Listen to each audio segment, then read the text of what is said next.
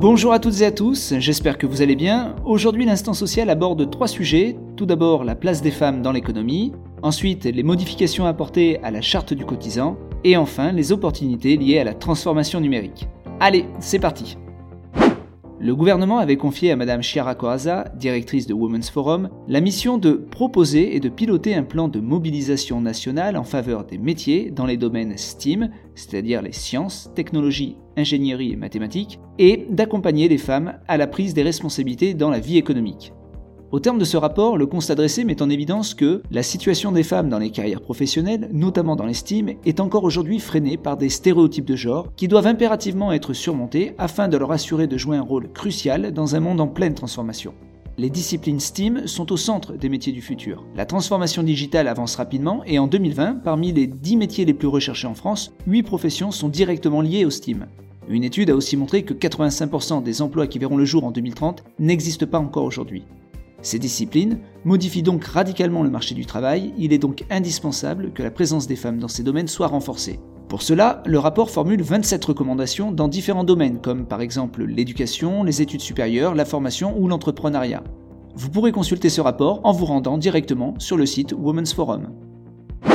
Lors d'un contrôle effectué par exemple par l'URSSAF, il est remis aux personnes contrôlées, en début de procédure, la charte du cotisant. Celle-ci présente de façon synthétique les modalités de déroulement d'un contrôle ainsi que les droits et garanties dont bénéficie le cotisant tout au long de la procédure.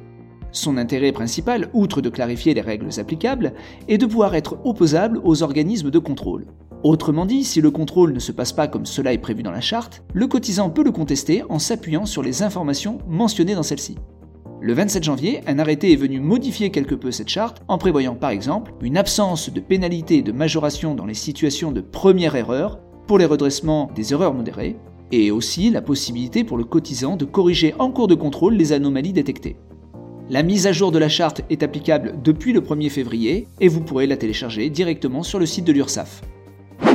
À celles et ceux qui se posent la question qu'est-ce qu'une transformation numérique? Quels sont les enjeux? Quels leviers pour adapter les systèmes numériques aux situations de travail? Eh bien, l'ANACT, l'Agence nationale pour l'amélioration des conditions de travail, apporte des éléments de réponse dans un ouvrage composé de 10 fiches.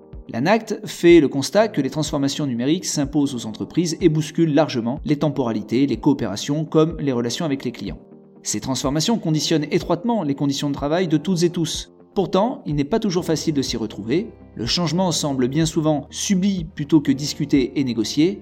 Comment donc faire autrement et mieux maîtriser les potentialités offertes par le numérique? Eh bien, ces 10 fiches proposent aux acteurs de l'entreprise des pistes pour s'approprier ces transformations et conduire des projets adaptés aux enjeux de l'entreprise et des salariés.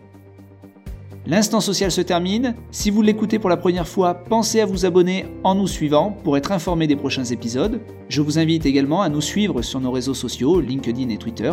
Pour ma part, je vous retrouve mercredi prochain. En attendant, je vous souhaite une excellente journée.